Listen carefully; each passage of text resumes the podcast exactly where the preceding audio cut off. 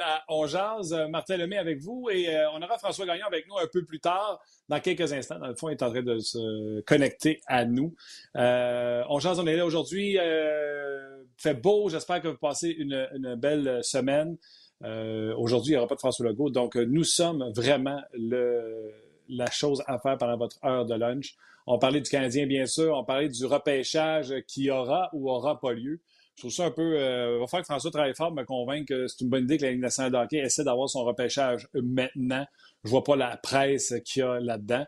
Vous allez pouvoir nous rejoindre, bien sûr, via nos médias sociaux. Luc Dansereau est là euh, à l'écoute bientôt, euh, parce que vous le savez, depuis hier, on essaie un nouveau logiciel. Bientôt, Luc, euh, on pourra y revoir la face en nombre. On a hâte, on a hâte de retrouver notre ami Luc.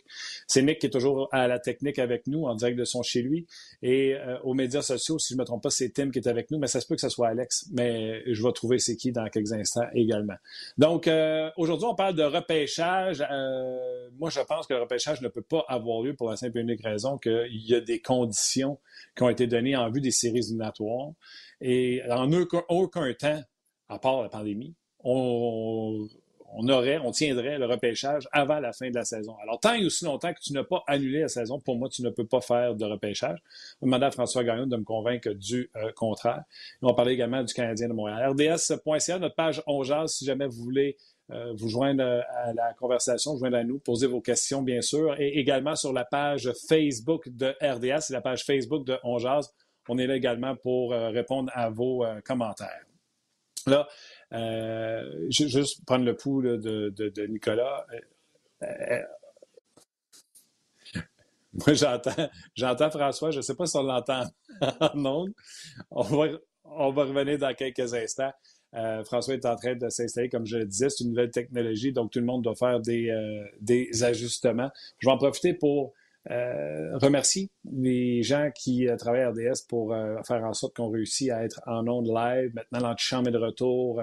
le 5 à 7 est là également. On est là de façon live également.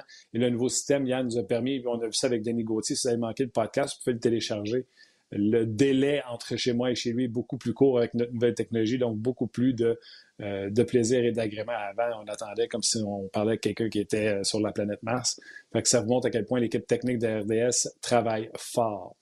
Euh, chaque jour, on annonce des, des nouveaux décès par le gouvernement du Québec et sans accuser personne de traiter ça comme des statistiques, mais j'ai l'impression que de plus en plus, on pense que, bon, ben, on est rendu à 60, on est rendu à 70, aujourd'hui c'est 80. Mais à toute fois qu'on dit qu'il y a 80, il y a 80 familles qui sont touchées. Et euh, je veux euh, offrir mes meilleures pensées à toutes les familles qui sont touchées de près ou de loin par euh, le coronavirus. Donc, restez forts, continuez à être des, des inspirations à, votre façon, que ce soit avec votre famille ou avec vos amis. Moi, je m'occupe de mes enfants, j'essaie de m'occuper de ma mère le mieux possible et j'espère que vous faites la même chose de votre côté. OK, on va aller essayer François Gagnon. François Gagnon, salut. Dis, écoute, comme une tonne de briques, encore mieux qu'avant. Ah, ben vois-tu, regarde, c'est extraordinaire. Je suis vraiment un dinosaure, alors je m'excuse, parce que moi, quand, quand je n'ai pas un vrai micro, je me demande comment ça peut marcher. Alors euh, là, on est branché, je suis là. Je t'entendais, mais je n'étais pas en mesure de parler, quoi que ça a l'air que j'ai parlé trop tantôt puis que tu m'as entendu. Hey, on va régler une affaire tout de suite. Je ne serais pas capable de te convaincre que c'est une bonne idée d'avoir le repêchage au mois de juin parce que moi, je ne suis pas d'accord là-dessus. Fait que, écoute, on va être au moins deux euh, dans notre gang. Puis, garde, on va montrer au monde qu'on fait du direct et on n'a pas peur du ridicule. C'est de te tasser d'un bord ou de l'autre, tu vas être dans le milieu de l'image. OK, là, je vois quelque chose. Oui, oui, oui. Attends un petit peu. Oui, oui, oui, oui. Donc, si je me tasse comme ça, ça va être mieux? L'autre bord? Ici, ça va être ah, mieux. Attends un petit peu. Va être à plan. Écoute, écoute, c'est bon. Moi, j'étais trop. Moi, j'étais tout cadré normalement. Bon, OK, parfait. T'as as Jack Nicklaus puis Arnold Palmer en arrière, c'est correct. T'es beau comme un cœur. Oh, ben là, là, c'est exagéré. Attends un petit peu. Je sais pas si je vais être correct de même, non? C'est comme ça que ça serait mieux. je t'ai fait un euh, mouvement de caméra, monsieur, comme si on était en studio. Elle, elle rend jaloux un technicien. Un caméraman. écoute, ça, montre les belles années au Collège Algonquin, au Collège Algonquin à Ottawa. Alors, euh, je salue euh, tous mes anciens camarades de travail. Il y en a derrière les caméras, il y en a devant les caméras. À cette époque-là, on apprenait toute la job au complet, de l'éclairage jusqu'au son. Alors, je devrais normalement être meilleur que je suis là, mais là, je pense qu'on est installé. Ah, t'es un gros 10 sur 10 au son puis sur l'image. Puis j'aime ça, François, parce que quand on fait les podcasts ensemble, tu l'as l'essence du podcast. C'est une conversation entre toi et moi, comme si on avait d'un corridor RDS sans caméra. C'est le même langage, c'est la même passion. Là, raconte-moi. Il y a juste Marie, mon épouse, qui est en avant de moi puis qui me fait signe en disant que ça n'a pas de bon sens, que j'ai de l'air d'une licorne avec les, la couette qui me remonte sa tête. Mais excuse, on n'a pas, on pas, on peut pas. ouais, disons que tu, tu fais. Euh, mais qu'est-ce que tu veux, chérie, je peux pas. J'ai pas. Euh, j'ai pas de coiffeur. Euh. Ah oui, tu sais. Non. Elle, elle, elle, dis qu'il y aille. Dis qu'il y aille, ouais. Non, non, non, non, non, non, non, non, non. J'ai vu ce que ça donnait hier soir à TV et j'ai pas trouvé ça drôle. bon, excusez-nous. Il n'y a pas de stress. François, euh, les gens vont se joindre dans notre conversation via rds.ca, via le Facebook également. Mais explique-moi, tu as écrit un texte aujourd'hui, euh, puis je vais te le dire, quand j'ai vu le premier texte que Batman tenait à tenir, je, l'ai lu avec du ridicule, en me disant, voyons donc, pourquoi il s'ostine à vouloir avoir un repêchage? Il y a tellement de conditions à rencontrer, etc. Donc, euh, raconte-moi qu'est-ce que tu as, écrit ce matin pour des gens. Écoute, il y, a, eu, une rencontre hier avec les gouverneurs. Mais le plan de Bettman, puis ça, il faut comprendre, Gary Bettman, c'est l'employé des propriétaires, mais c'est aussi le bon Dieu des propriétaires. C'est lui qui les a rendus riches, comme Crésus, avec les valeurs des équipes qui ont monté en flèche au cours des 10-15 dernières années. Donc, quand Bettman veut quelque chose, généralement, les propriétaires disent oui. Et ce que Bettman veut, c'est que depuis que le, 12 mars, depuis qu'il a euh, décrété la pause des activités dans la Ligue nationale, euh, il n'aime pas le fait de voir qu'on ne parle plus de la Ligue, qu'on a des spéculations. C'est des matchs euh, ancestraux, on va le faire et on le fait RDS, on prend plaisir à regarder ça. Mais il en demeure pas moins qu'on avait une fichue belle course aux séries éliminatoires dans la Ligue nationale oublions le Canadien une seconde. Euh, on avait une fichue belle course pour la première place au classement général. On s'en allait vers de belles séries éliminatoires. Donc, Bettman veut recréer quelque chose de concret autour de sa ligue, d'où le plan qui, pour moi, n'est pas intelligent d'avoir un repêchage au mois de juin. Repêchage hâtif, de manière à ce qu'on puisse parler à partir de la semaine prochaine, si c'est annoncé vendredi, en fin de semaine ou en début de semaine prochaine, qu'on puisse commencer à parler du repêchage, et qu'on parle de la Ligue nationale au direct et non au passé. Alors ça, c'est le plan de la Ligue nationale. Un plan qui se défend. Je comprends cette prétention-là, je comprends ce désir-là, mais honnêtement, quand on regarde les conséquences sur le repêchage, moi, je n'arrive pas à concevoir que ce soit une bonne idée. Absolument, c'est complètement stupide. Premièrement, je l'ai dit tantôt, les conditions. Euh, il y a des, des, gens qui ont des choix de pêchage. Apparemment, si une équipe fait les séries, si elle fait une ronde, deux rondes, trois rondes. Fait que ça, c'est un. Et deux, un repêchage, il faut que ça ait lieu après la saison, pas avant. Fait que euh, je vois pas, je vois pas la hâte. Moi, si je suis une équipe qui attend après un choix repêchage de boulier ou pas de boulier, je m'oppose fortement parce que ces transactions-là, on a mis ces conditions-là parce que justement, on était dans la situation de vouloir reconstruire et de maximiser la valeur d'un joueur, alors que mm-hmm. Batman, avec son trip de vouloir rentrer ça plus tôt, c'est d'anéantir ce qu'un directeur général a tenté de faire pour améliorer son sort. Bon, tu as raison. Et un facteur de plus pour, je dirais, mettre de côté ce scénario-là, mais regarde, on en parle tous les deux. Il y a bien des gens qui vont être d'accord avec nous honnêtement, là, je vous le dis tout de suite, je pense pas qu'on va avoir raison. Rendu où on est rendu, j'ai l'impression que euh, la Ligue nationale va aller de l'avant. Mais euh, dans le texte que j'ai écrit, je défile une série de raisons pour lesquelles je n'aime pas ça. Bon, tu as parlé de la loterie. Pour la loterie, on revient avec le système qui a été changé en 2013. Donc, on revient sept ans en arrière. Pourquoi on revient en arrière? Parce que la saison n'est pas terminée. On va prendre les clubs qui sont exclus des séries. Il y en a 15. Ces équipes-là vont avoir des pourcentages comme en 2012 pour revenir euh, dans la loterie et aller gagner le loto Alexis.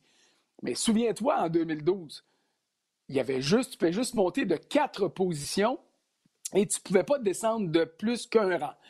Donc, ça, ça favorise qui? Ça favorise les Red Wings de Détroit grandement parce qu'ils sont sûrs d'avoir soit le choix numéro un, soit le choix numéro deux. Et ça défavorise qui? En partant, les sénateurs d'Ottawa. Pourquoi les sénateurs? Parce que les sénateurs ont leur choix à eux et ils étaient 30e devant les Red Wings et ils ont le choix des euh, Sharks de San Jose qui étaient 29e. Donc, mathématiquement, dans le boulier, les sénateurs avaient plus de chances de gagner la loto Alexis que de gagner euh, que, que les Red Wings de le faire. Et maintenant, dans ces circonstances-là, ce ne sera plus de la même manière parce que Ottawa ne peut plus terminer 1 et 2 parce que Détroit est sûr de terminer pas plus loin que le deuxième rang. Bon, dans le nouveau système, celui parce qu'on avait changé, on avait vu que c'était pas fameux l'ancien système, les 15 clubs qui faisaient pas les séries avaient une chance au moins mathématique de gagner la loterie. Bon, dans le système actuel, le Canadien est huitième sur la liste de 15 clubs qui font pas les séries. Fait que là, tu me vois venir comme un train. Le Canadien ne peut pas monter de plus que quatre rangs, donc il ne peut pas repêcher plus haut que le quatrième rang. C'est déjà bon. S'il gagne, on va s'améliorer du côté du Canadien. Mais dans le nouveau système, le Canadien aurait eu des chances de gagner Alexis euh, Lafrenière. Maintenant, là, il y a des gens qui vont dire Oui, mais tu sais, gagnons, il ne faut pas venir fou. Les chances sont faibles qu'une équipe gagne la loterie.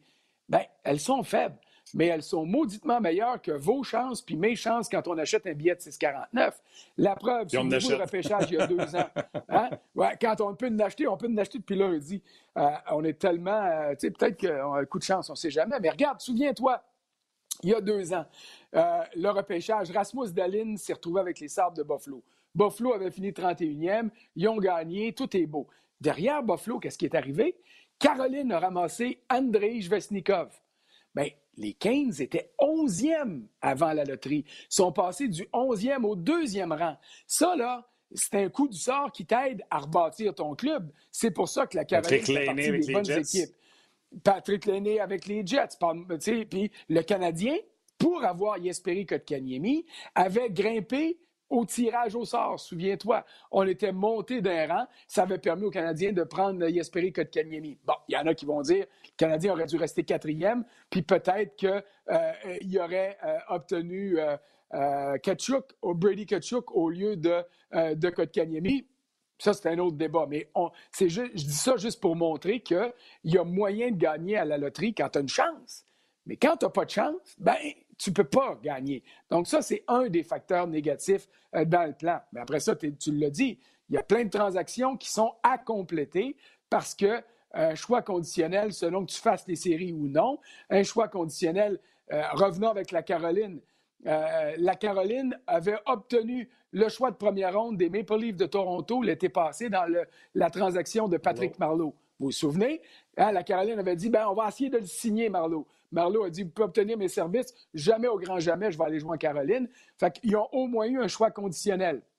Ce choix conditionnel-là, ils l'ont donné aux Rangers à la date limite des transactions, le 24 février dernier, pour obtenir Brady Shea. Bon, les Rangers, eux, en ce moment, ils ont le choix entre la sélection de première ronde de la Caroline ou la sélection des euh, Maple Leafs de Toronto. Mais pour se décider, il faut qu'ils attendent la fin de la saison régulière.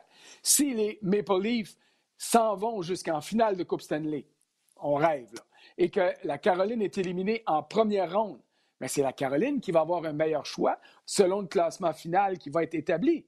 Donc, à ce niveau-là, si on fait un repêchage au mois de juin, euh, les Rangers vont lever la main vont dire OK, mais on repêche où, là? On prend celui de Caroline ou on prend celui de. on va les mettre où, ces équipes-là? Et, c'est ça qui, pour moi, là, il y a une liste de facteurs qui font qu'on dénature tellement le repêchage qu'on avait amélioré au fil des ans que je ne comprends pas pourquoi on retourne en arrière. Ça n'a pas de sens. Écoute, je vais revenir tout de suite, juste prendre la peine de saluer Renaud Palmer qui dit Salut Martin, depuis la France. Alors, euh, gros bonjour à, nos amis français qui nous écoutent. À nos cousins, euh, monsieur. Cousin, oui. Et je vais revenir euh, avec vos commentaires également sur le Facebook On le Facebook RDS, ainsi que sur notre page.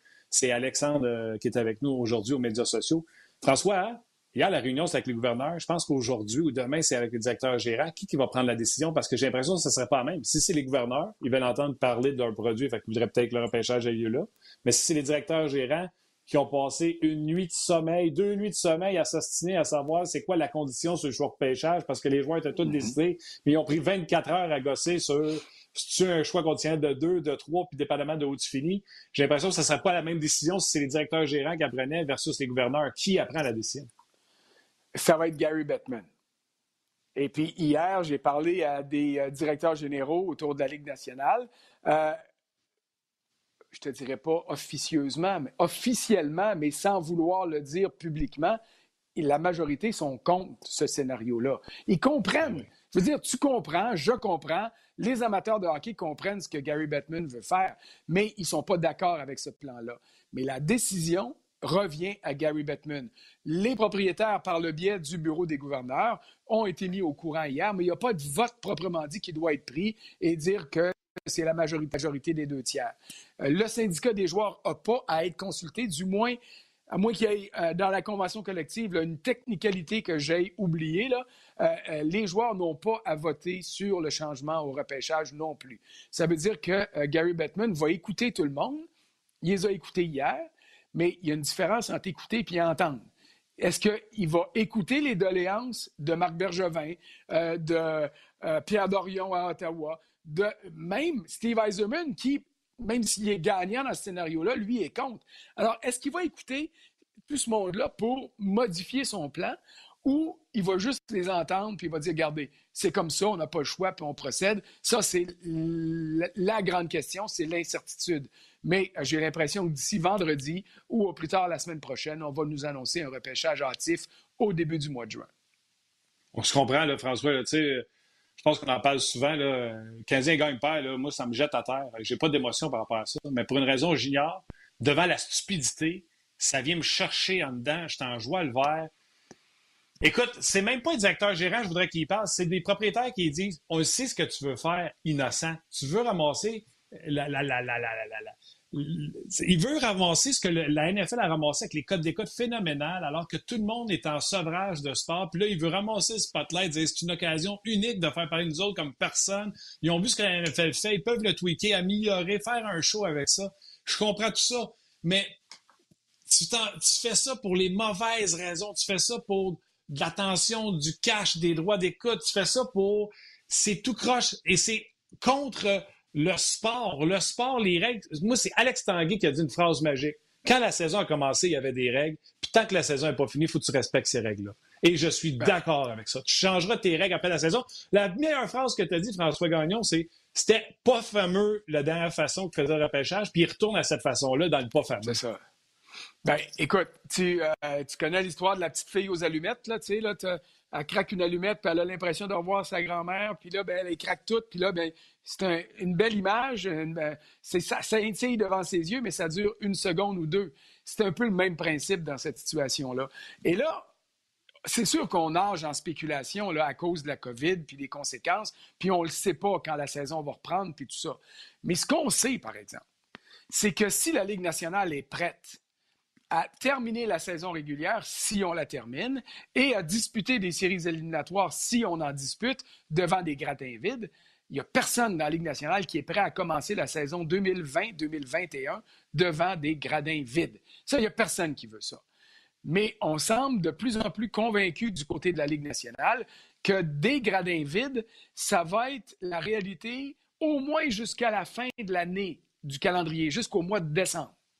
Donc, sais, on a parlé des séries en juin, puis en juillet, puis en août. Camp d'entraînement en juin, puis des séries en juillet, puis en août. Mais là, là, ce qu'on est en train de réaliser du côté de New York, c'est qu'il n'y a pas de presse pour les séries, puis le restant de la saison. On pourrait avoir un camp d'entraînement en août. Hein? On pourrait finir la saison fin du mois d'août. Septembre, octobre, on dispute des séries. Novembre, c'est vide. Tu peux faire le repêchage tu peux refaire le marché des joueurs autonomes qui est transposé du 1er juillet au, euh, mettons, au 15 novembre. Et là, ben, au début du mois de décembre, tu reprends un autre camp d'entraînement moins élaboré. Et puis, tu recommences ta saison le 15 décembre, le 20 décembre. Tu veux faire un cadeau à tes partisans, tu commences le jour de Noël. Tu demandes au syndicat des joueurs, parce qu'on a une trêve à Noël, tu dis au syndicat des joueurs, hey, acceptez-vous qu'on fasse un stand publicitaire, puis que. Parce que recommencer la saison, la prochaine saison sans partisans dans les gradins, c'est suicidaire au niveau euh, euh, financier pour la Ligue nationale. Tout le monde l'a dit, on va le répéter une fois encore ici. Sans partisans dans les gradins, il y a trop de clubs qui ne font pas d'argent parce que les droits de diffusion, même si on paye très cher à RDS, même si nos amis l'autre bord de la rue à TVA paient très cher eux autres ici, même chose pour Sportsnet, mais les autres clubs américains font pas assez d'argent avec les entrées de contrats de télévision. Ils ont besoin de partisans dans les gradins pour monter leurs revenus. Et s'ils n'ont pas le droit d'avoir de partisans, il y a des propriétaires qui disent il n'est pas question qu'on commence la saison parce que je vais perdre moins de sous en payant quelques joueurs que j'aurais payés parce que les primes sont à verser avant la saison mais qu'il n'y aura pas de hockey, je vais perdre moins d'argent que si on joue devant des gradins vides. Alors, il y aura du temps à l'automne. Je comprends le stun publicitaire au début du mois de juin, mais parlons pour nous autres. Dans un mois, dans six semaines, on va espérer que la COVID va être moins astreignante, puis on va espérer qu'il ne fasse pas moins 20 euh, euh, au milieu du mois de mai, puis qu'on puisse aller se promener dehors en respectant les distanciations physiques, puis tout ça. On ne sera peut-être pas intéressé au repêchage. Alors, à l'automne, pour moi, ce serait un bien meilleur scénario d'avoir la fin de la saison, le repêchage, marché des joueurs autonomes, juste décaler ce qui est normalement fait avec les mêmes règles, les mêmes paramètres, et la saison prochaine euh, elle commencera quand on pourra la commencer. Euh, Maxime Hugo Baribeau te demande, euh, avec la nouvelle loterie, euh, Ottawa serait assuré d'avoir ses deux choix dans le top 4, non? Une loterie régulière ne leur garantit pas d'être dans le top 4 avec leurs deux choix. Tu ne penses pas qu'ils ont un léger avantage? Là, je n'ai pas regardé le classement quand ils demandent ça. San Jose sont si bas que ça. Non, non, ça c'est non, mais c'est intéressant ce qu'il dit. Pourquoi on a changé la loterie euh, en 2012 ou en 2013, on l'a modifié? C'est parce qu'on était tanné de voir Edmonton toujours se ramasser avec le premier choix. On avait peur que des équipes largue euh, tous ses joueurs en saison, tanker l'expression anglophone que j'aime pas, pour être sûr d'avoir le premier choix. Donc, on a permis ou on a donné l'occasion aux équipes qui terminaient dernières de glisser plus loin que seulement d'un rang. Mais le club qui a payé pour ça, souviens-toi, le premier club qui a payé, c'est les Canucks de Vancouver qui ont fini dernier puis qui ont glissé septième, si je me souviens bien. Puis là, il était mal pris. Puis là, ben, on dit, on s'est fait avoir, on a perdu un tel, on a perdu un tel, on, va se rabattre sur Elias Peterson. Bien, finalement, ces bons jours-là, euh, ils ont ramassé un joueur qui est meilleur que plusieurs qui ont été repêchés avant lui. Alors, tu vois, je pense que les Flyers, c'est l'année que les Flyers ont pris Nolan Patrick au deuxième rang. Puis là, je ne veux pas dire d'Henry, parce que je n'ai pas mes papiers devant moi, mais euh, ça donne une idée. Alors, ce n'est pas une science exacte. Quand euh, notre ami dit les sénateurs, avec l'ancien système, vont être sûrs de ne pas glisser trop loin. Il a raison. Mais il y avait plus de chances quand même que les Red Wings de Détroit d'obtenir euh, Alexis Lafrenière et même de finir 1 et 2, ce qui sera plus possible dans les circonstances actuelles euh, pour euh, les sénateurs d'Ottawa. En fait, je dis, je dis c'est plus possible, c'est pas vrai. Ça pourrait toujours être possible, mais les Red Wings vont quand même avoir plus de choix euh, d'obtenir. Non, c'est impossible parce que Détroit ne peut pas descendre plus bas que deux. Alors, tu vois, dans ces circonstances-là, de revenir en arrière, euh, des fois, c'est intéressant. Tu fais deux pas en arrière pour être plus solide puis partir vers l'avant. Mais dans ce cas-ci, on fait deux pas en arrière parce qu'on cherche une manière d'attirer l'attention. Et moi, je partage ton avis là-dessus. Je trouve pas, je n'irai pas utiliser le mot stupide, là, euh, parce que ils se sont creusés la tête pour trouver quelque chose, mais je trouve que le jeu n'en vaut pas la chandelle. Euh, euh, et ça, c'est pour moi euh, le facteur le plus important. Oui, bon, Maxime a raison. Je suis allé voir le classement. écoute, ça me. Ça fait longtemps, là, OK? les Sharks de San Jose étaient troisième par en bas. Donc, avec ta théorie, tu ne peux pas reculer plus qu'un rang. Il a raison. Il va y avoir deux choix dans le top 4, assurément. c'est pour ça qu'il dit qu'ils sont peut-être gagnants. Oui, mais ils ne peuvent plus finir un et deux. Oui, mais ils ne peuvent plus finir 1 et 2, alors qu'avant, ils auraient pu finir 1 et 2. sais, alors là, le pire qui peut arriver à Ottawa, c'est de repêcher 3 et 4 alors là aussi, ils sont gagnants. Euh, euh, dans la, il y a des pour puis des contre. Là. Tu disais tantôt, mm-hmm. euh, François Legault ne parlera pas aujourd'hui. Depuis un mois, il nous parle, puis on comprend que dans les bureaux, on prend des décisions avec la balance des pour et des contre, puis on essaie de trouver le meilleur ratio possible. C'est ce que la, Ligue nationale fait, mais Gary Bettman a de l'air à penser que le, plateau qui contient les pour est plus lourd que les contre. Moi, à l'inverse, je trouve que le contre est beaucoup plus lourd. Mais ça, euh, tout le monde a le droit à son opinion là-dessus. OK. Euh, les gens nous écrivent. Jérémy, euh, il dit François, imagine les blessures rendues fin juin 2021. Ça va être l'enfer.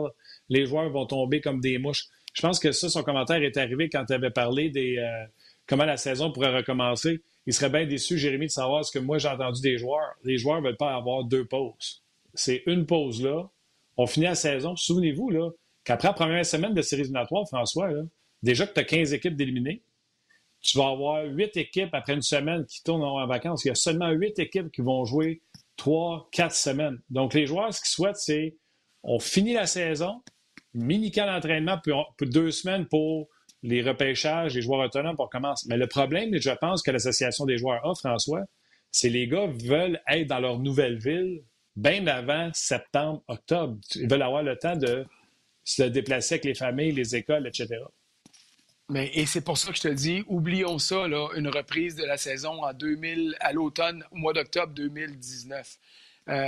2020, euh, excuse-moi. C'est pour ça que ça n'a aucun sens. Les joueurs qui vont changer de club, euh, les familles, les enfants qui changent d'école, personne dans les gradins. Honnêtement, le scénario que je vois, puis là, là je ne vous dis pas là, que Gary Bettman m'a dit ça hier soir ou que j'ai passé deux heures au téléphone avec Bill Daly, euh, mais quand on regarde ce qui s'est fait dans le passé, il n'y a aucune raison de terminer la saison en plein été. On aura du temps à l'automne pour le faire.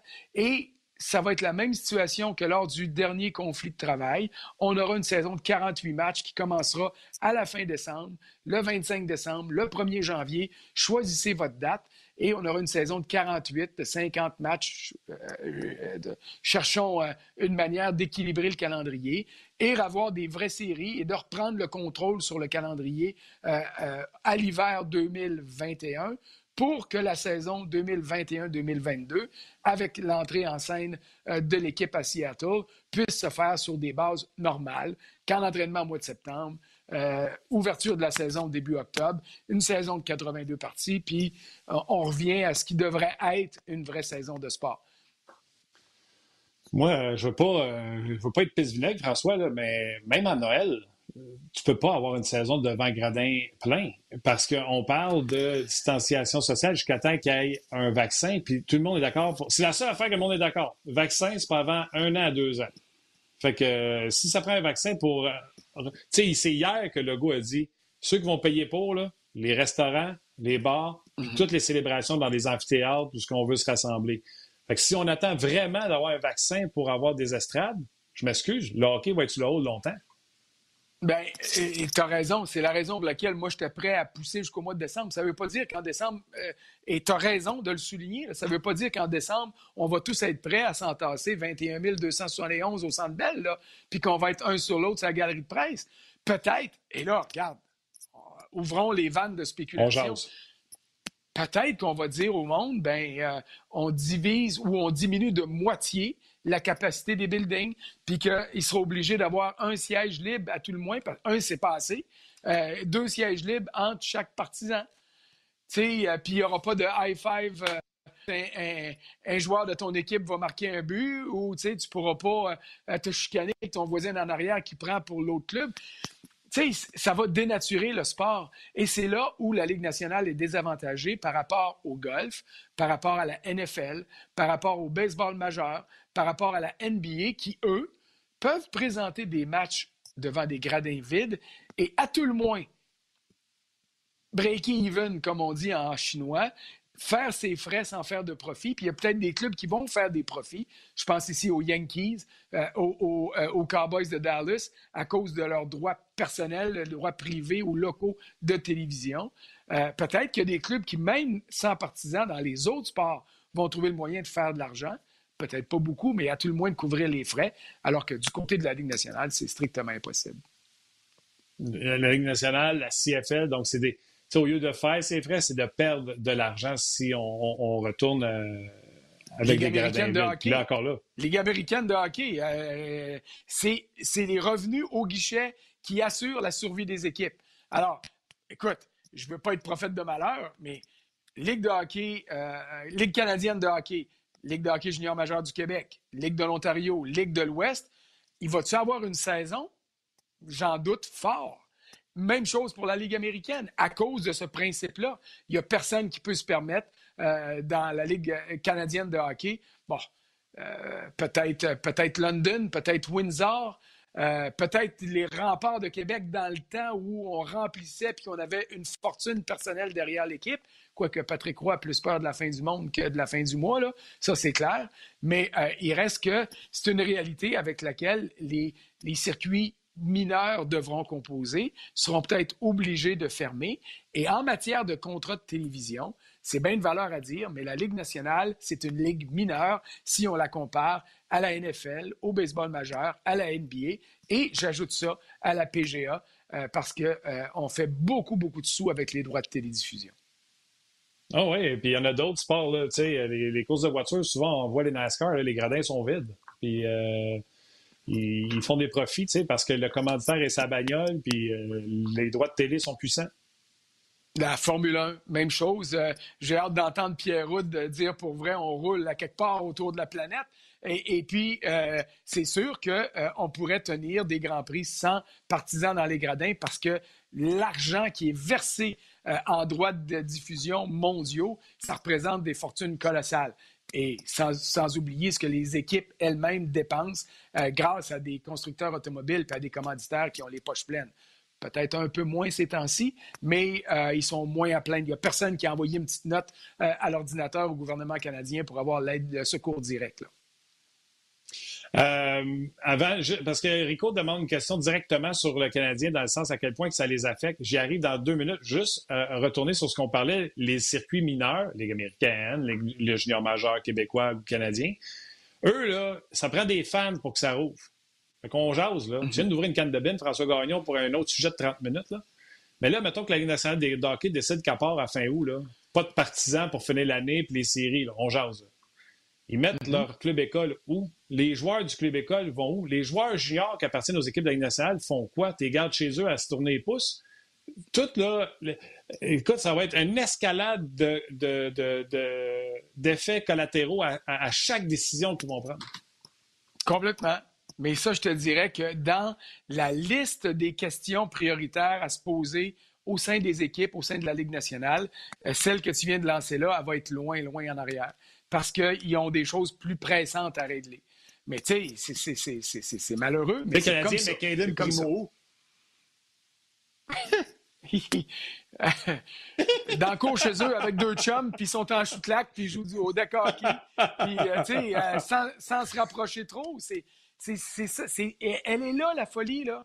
Puis, tu peux dire, on va mettre, on va envoyer des joueurs de basket ces cordes, puis ils peuvent plus se toucher. Je comprends que ça se dégage pas par la sueur, là, ça se transmet pas par la sueur, mais euh, quand tu es en couverture homme à homme au hockey, quand tu as un contact, tu viens m'écraser la poitrine dans, dans, le coin de la patinoire. J'ai beau avoir une visière, mais l'expulsion d'air, euh, quand je reçois l'impact, quand je respire, quand je suis à bout de souffle au banc, j'enlève mes gants, j'enlève mon. Ah non, non, écoute, tous les scénarios là, montrent à quel point euh, ça dépasse le. le, Regarde, tu allé au Costco ce matin avec Marie. Là.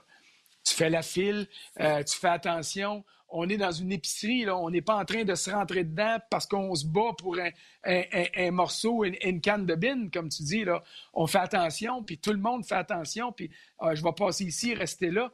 Écoute, tu peux pas faire ça sur un terrain euh, de football. Tu peux pas faire ça sur un court de basket. Tu peux pas faire ça sur une patinoire. Tu peux même pas faire ça sur un terrain de baseball. À certains égards, oui. Mais tu peux pas faire ça quand tu arrives au marbre puis que c'est serré puis tu vas faire une glissade. Tu vas dire au catcher, hey, euh, enlève-toi parce que je veux pas te frapper. Non, non. Écoute, voyons donc. C'est la réalité avec laquelle on doit composer. J'ai fait très mes chums, là, au baseball, tout le monde dit qu'il y a une distanciation sociale. OK. Mettons, j'ai frappé à coup sûr, j'étais au premier. Le premier but me retient, là. Euh, il n'y avait aucun des deux qui doit te cracher à terre. Parce qu'au baseball, on ne fait que ça, cracher à terre. Tu comprends-tu? Tant, tant que tu craches pas vers moi, c'est correct. Crache dans l'autre sens. C'est ça. En tout cas, regarde, on le peut Canadien, faire comme la question de mineur, puis avoir deux, deux, euh, deux, coussins au premier but pour éviter, tu sais, on avait ça à balle molle puis au baseball, pour éviter que euh, le gars se fasse euh, euh, cramponner le, joueur de premier but. Euh, il y a, peut-être moyen, mais là, regarde, là, on, là, on jase. On jase. OK, Rico fait demander... Dit... Oui. Oui, c'est Rico qui dit Bergevin travaille en fonction de ce repêchage depuis deux ans à accumuler des choix et en se gardant de l'argent sous le plafond. Tout était parfait pour le grand splash et ce nouveau repêchage vient tout gâcher. Es-tu d'accord avec ça? Mm-hmm. Euh, euh, entièrement d'accord, parce que tantôt, puis dans le texte que j'ai écrit, là, je mets une série d'exemples où ça fait mal aux Canadiens. Bon, le fait de ne pas pouvoir gagner la loterie, euh, ça, c'est une chose importante. Mais Marc Bergevin a 14 sélections cette année. Si tu rajoutes à ces 14-là les 12 et les 11 des deux dernières années, ça en fait 35 au total. C'est énorme, ça. Bon, il y, a du monde qui va dire ouais, on sait bien, c'est 35, il y en a deux qui vont être bons. non, non. la banque de prospect d'espoir du Canadien est quand même euh, intéressante. Mais c'est parce que tu ne peux pas tous les mettre sous contrat. Et à un moment donné, Bergevin n'est pas fou. Il a beau nous dire qu'il veut bâtir par le repêchage, puis ça, c'est vrai. Mais ça fait quatre ans en cinq qu'il manque les séries, trois saisons de suite. Lui, il a besoin de faire un coup majeur cet été. Il en a fait. Souban, euh, chez Weber pour Souban, c'était un coup majeur. Euh, Jonathan Drouin, c'était un coup majeur. Ça a peut-être plus aidé Tampa que Montréal. On verra au fil des années. Max Domi, c'était un coup majeur. Alors, il a besoin de faire un autre coup majeur. Et les 14 choix qu'il avait à sa disposition cet été, il y en a qui auraient pu monnayer pour faire monter la valeur. Mettons qu'il dit Hey, euh, moi, là, gagnons, et puis Lemay, je ne les veux plus dans mon club. J'ai une bonne valeur autour du marché. J'ai rien réussi à obtenir à la date limite des transactions. Mais là, je convoque ou je contacte 5, 6, 8, 10 équipes qui s'intéressent à ces gars-là qui ont été éliminés rapidement en série, qui sont bien déçus. Puis moi, j'essaye, qui ont des problèmes sur le plafond salarial. Ils ont un gros joueur qui m'intéresse. Moi, je vais leur offrir un gagnant ou le mai, ou gagnant et le mai, puis une coupe de choix hors pêchage euh, qui sont disponibles ou des choix de l'année passée. Et là, je vais être capable d'aider mon club. Mais si le repêchage fait au mois de juin, les équipes là, qui seraient prêtes à donner un gros joueur ne le donneront pas parce qu'ils en ont besoin de ce gars-là pour se rendre à la Coupe Stanley, de un. Et de deux, ah il va y avoir tellement d'équipes qui vont être encore dans la course que Bergevin sera incapable de faire monter des enchères, espérer avoir deux, trois, quatre clubs qui s'intéressent à Gagnon ou à Lemay. Puis si c'est le cas, ben là, il va avoir une meilleure valeur sur son investissement. Tout ça, ça tombe à l'eau si on fait un repêchage au mois de juin parce que la saison ne sera pas finie. Là, sur Twitter, hier, il y a quelqu'un qui m'a dit Hey, hey, hey, oublie pas une chose. Marc-André Fleury a été échangé aux Golden Knights du repêchage d'expansion et ça n'a pas empêché Fleury d'aller gagner la Coupe Stanley avec les Pingouins. C'est vrai. Mais là, c'était la situation inverse. C'est pas les Golden Knights qui négociaient avec tout le monde, c'était tout le monde qui négociait avec les Golden Knights. Alors, euh, George McPhee a pu faire la transaction qui lui plaisait le plus dans ce cas-ci. Alors, la situation du Canadien est complètement inversée à ce niveau-là. Alors, pour faire mousser la valeur des joueurs que tu es prêt à échanger, si tant est que tu es prêt à échanger des joueurs, ben, il faut qu'il y ait le plus de gens possible sur le plancher de danse. Et tant que la saison n'est pas finie, ben, tu te tires dans le pied puis tu vas aller danser tout seul. Et à ce niveau-là, euh, ça va compliquer le travail de Bergevin pour améliorer son équipe. Oui, puis tu sais, moi je l'ai dit depuis le début, là, inquiétez-vous pas, il ne va pas pêcher 14, il va en, en reporter pour l'an prochain quand il va échanger un 5 de cette année pour un 5 l'an prochain. Mais les équipes ne voudront peut-être pas faire ça. Puis une transaction de genre le quatrième au total de New Jersey pour Corey Schneider qui a donné Beau Horvat, ça n'arrivera pas, c'est sûr. Tu l'as dit. Ils ont besoin de leurs assets pour finir la saison qui n'est pas finie. Ah oui, puis il y a des clubs qui vont se retrouver le nez au plafond, qui n'auront pas le choix de faire des transactions. Alors, dans le cadre du repêchage normal, tu avais toutes ces réalités-là parce que tu avais le marché des joueurs autonomes qui s'en venait. Les directeurs généraux regardaient à gauche et à droite, ils savaient, ils savent c'est qui qui est dans le trouble. Et celui qui est dans le trouble sait que tous ses homologues savent qu'il est dans le trouble. Alors, il n'y a personne qui va y faire de cadeau, mais ça, ça permet de, faire amorcer euh, les discussions, les négociations. Puis là, tu te revires de bord, puis là, il y a un GM qui apprend quoi? Benjamin, il est prêt à donner le mais. Hey, m'intéresse ce gars-là, moi je vais l'appeler. Puis là, mais c'est ces jeux de coulisses-là qui font que tu finis par avoir une très bonne transaction. alors, à ce niveau-là, euh, l'idée d'un repêchage hâtif fait très, très mal aux Canadiens et à Marc Bergevin dans ses stratégies de, euh, de, de je te dirais, de mousser la valeur de ses joueurs pour effectuer des possibles transactions. En passant, Bergevin est en réunion vidéo, comme on fait nous autres, euh, avec tous ces dépisteurs amateurs depuis hier, depuis lundi. Ça se continue aujourd'hui et peut-être demain, justement pour établir une stratégie en vue du repêchage ou je te dirais des repêchages. Il va y en avoir un au mois de juin ou il va en avoir un seulement à l'automne? Et dans les deux scénarios, je peux te dire une chose, ça va changer les plans euh, des formations, ça c'est clair. C'est clair. Puis, tu sais, on a eu moins de transactions à la NFL qu'on était habitué d'avoir. Par contre, il y en a quand même dans la NFL qui ont réussi à, faire des bons coups. Euh, je pense entre autres aux 49ers qui ont échangé un joueur pour descendre et après ça, ils ont pris ce choix-là supplémentaire pour retourner chercher un joueur qui, qui, convoitait. Mais ça a été minime par rapport à ce que c'est d'habitude au niveau de la NFL. Puis le Canadien, mettons qu'il aurait voulu prendre un joueur actif avec un de ses deuxièmes choix pour améliorer ce joueur-là, mais ben, il ne peut plus le faire. Non, c'est, mais c'est ça. Alors, tu sais, on a défilé une série de, de raisons ou de motifs négatifs à l'endroit de ce repêchage-là. À part le marketing, là, moi, j'en vois pas bien ben de positifs. Puis là, je suis ouvert. S'il y en a des gens qui nous regardent, qui nous écoutent et qui veulent nous envoyer, ben ça, je trouve c'est positif. Mettez de côté le marketing. Là. Moi aussi, j'ai hâte de couvrir du vrai hockey, là. Euh, d'arrêter de spéculer puis d'avoir des choses à analyser, des choses concrètes. Mais honnêtement, par le biais de ce repêchage-là hâtif, moi, je vois plus de négatifs que de positifs. Oui, absolument. Puis, dans le marketing, ça inclut les codes d'écoute que la Ligue nationale de hockey va aller chercher. Là, la NFL a fait un record de codes d'écoute, puis déjà que c'était un gros power comme show avant. Hmm. La Ligue nationale de hockey n'avait pas ces codes d'écoute-là euh, au niveau du repêchage, malgré que j'aime beaucoup mieux comment c'est fait avec les dirigeants qui vont sur la scène puis qui appellent le joueur que la NFL avec Goodell qui donne son show. Là, non. Puis moi, je veux dire, quand Batman arrive, puis il se fait huer, puis il se fait huer, puis il se fait huer, c'est toujours drôle. Mais quand il dit I have a trade to announce, je peux te dire une chose, dans la tribune de presse où on est à peu près 150-200 journalistes, là, tout le monde se lève la tête, puis là, on essaie de voir les rumeurs qui circulent depuis 48 heures. qui dans la gang va avoir eu raison si euh, il y en a un dans la gang qui a eu raison? Généralement, Pierre Lebrun est assez proche, par exemple. Ben, il, a besoin, il a besoin d'être bon joueur comme euh, Godel avec les huées. Tu as vu au repêchage de la NFL comment oh, Godel a fait ça? Mais Batman, Batman s'est amusé aussi une couple de fois avec ça. Là, fait que, ils sont habitués. All right, ça serait intéressant de voir euh, où ça se tiendra parce que, tu sais, on avait parlé de Vegas pour la NFL. Goodell était dans son sous-sol à New York. C'était quand même, il y avait une base, si tu veux, à ESPN pour tenir ce. Sais, ça prend une base pour partir de repêchage de quelque part. Ça va être où? Ça va être à mm-hmm. Montréal? Ça va être dans un hôtel? Ça va être dans les studios de Sportsnet qui ont les droits de la, la NHL? Euh, j'ai l'impression que ça devra être fait avec des diffuseurs pour essayer de leur donner un, peu plus, là, une compensation par rapport à ce qui est perdu.